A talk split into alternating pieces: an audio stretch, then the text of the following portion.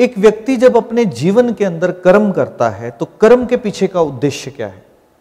कर्म के पीछे का उद्देश्य है उस फल की प्राप्ति, जिस फल की प्राप्ति को ध्यान में रख करके कर्म जो है वो किया जाता है। अब कर्म तो हर कोई व्यक्ति कर रहा है। एक सड़क पर चलने वाला वो मजदूर भी कर रहा है और उसी सड़क पर चलने वाला एक गाड़ी के अंदर जो बैठा हुआ है, वो भी कर्म कर रहा है। क्या वो व्यक्ति मेहनत नहीं कर रहा जो सड़क पर एक मजदूर की तरह काम करता है? या वो व्यक्ति मेहनत नहीं कर रहा जो उस गाड़ी के अंदर है, पर वो चार्टेड प्लेन के अंदर नहीं है? तो हर एक व्यक्ति अपने कर्मों के अनुरूप जो है वो फल पाता है। पर क्या जन्म तिथि के अनुसार हम ये जान सकते हैं कि कौन सा व्यक्ति संभाविक रूप से अपने जीवन के अंदर ज़्यादा प्रगति कर सकता है? तो ये अंक कौन से ऐसे अंक हैं जो आपको आपके जीवन के अंदर, आपकी प्रगति की ओर ले जाते हैं? अब अलग अलग अंकों का अगर हम मिलन की बात करते हैं तो एक अंक, एक ऐसा अंक है जो कि लक्ष्मी का स्वरूप है, जो है छह अंक। अब छह अंक जो है, वो किसका स्वरूप है? लक्ष्मी का। क्यों? क्योंकि वो शुक्र का है। और शुक्र क्या है? तुम्हें इस जीवन के अंदर, जो भी कॉस्ट्यूम तुमने डाला है, जो भी तुम्हारा नाम है पर तुम एक कर्म भूमि के अंदर हो। इस कर्म भूमि के अंदर तुम्हें अपने और अपने परिवार का ध्यान रखना है। उस परिवार के ध्यान हेतु तुम क्या करते हो कि जगत का सारा सुख हम, हमें और हमारे परिवार को प्राप्त हो। यानी कि हमारे पास गाड़ी भी हो, हमारे पास घर भी अच्छा हो, हमें खाना भी अच्छा मिले। अब कर्म फल हेतुर जिस नंबर की पूर्ति जिसको हम लक्ष्मी का अंक कहते हैं, जो कि छह है इसको न्यूमरोलॉजी के तल पर अगर देखा जाए तो कौन कौन से अंक हैं जो छह का निर्माण करते हैं और कौन से अंक जो हैं वो लक्ष्मी को तुम्हारी ओर आकर्षित करते हैं? पहला अंक है पंद्रह अंक। यानी कि एक और पाँच के मिलन से जो छह अंक बनता है, वो किसको जन्म देता है? लक्ष्मी अंक को। एक यानी कि सूर्य और पाँच यानी कि बुध। सूर्य और बुध का कॉम्बिनेशन जब भी मिलता है तो लक्ष्मी का जन्म होता है। दूसरा कौन सा अंक है? दो और चार।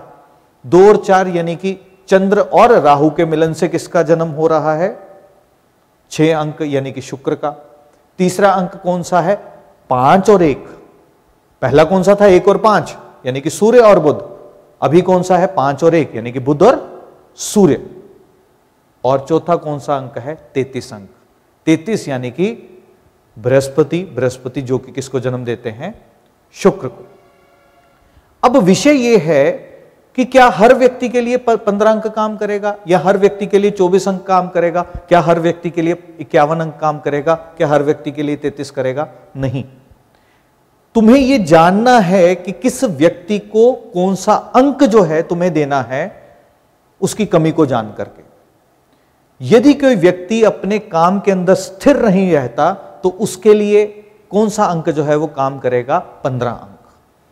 यानी कि वो एक सफ़ेद कागज़ के ऊपर पिंक कलर से पंद्रह अंक लिखकर भी अपने पास रख ले तो माँ लक्ष्मी का आशीर्वाद वो प्राप्त कर लेगा। अगर एक व्यक्ति सेल्समैन है, सामान बेचना चाहता है, सामान नहीं बिक रहा तो कौन सा अंक काम करेगा उस वक्त? चौबीस अंक। चौबीस अंक को लाल रंग से अगर लिख करके एक सफ़ेद कागज़ पर अपने पास रखते हो तो उस वक्त क्या होगा? तुम्हारा सौदा जो है वो बिकना शुरू हो जाएगा। तुम जो भी चीज़ सामने वाले को देना चाहोगे, सामने वाला ले लेगा। पर कोई व्यक्ति अपने व्यापार के अंदर दिमाग नहीं लगाता। उसे ये नहीं पता कि धंधा करना कैसे है, उसके लिए इक्यावन अंक, यानी कि 51 अब 51 उसको भी पिंक कलर से लिख करके तुम सफ़ेद कागज़ पर दे दो और वो अपने पास कैरी करे तो क्या होगा? अब वो अपने व्यापार के अंदर दिमाग लगाना शुरू करेगा और वो लक्ष्मी को प्राप्त करेगा।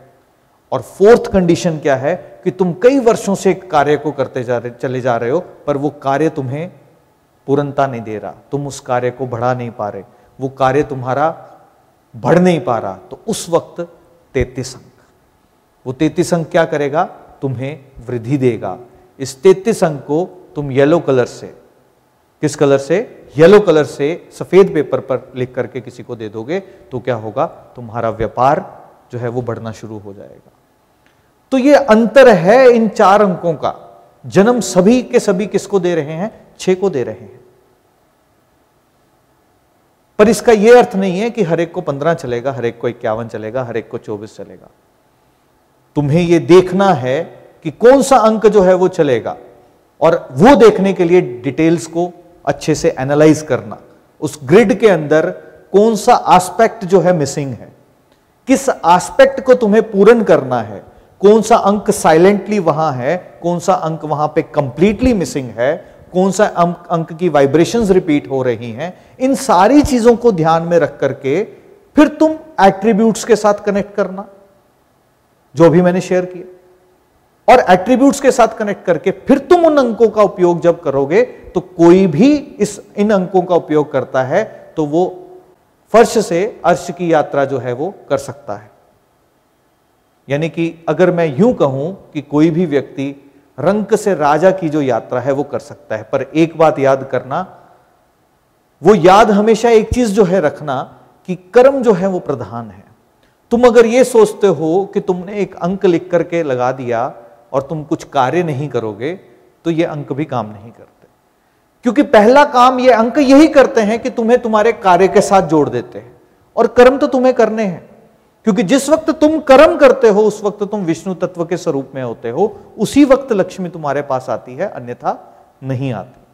तो इन चीज़ों का ध्यान रखकर आप अपनी ज़िंदगी के अंदर माँ लक्ष्मी की जो कृपा है, वो पा सकते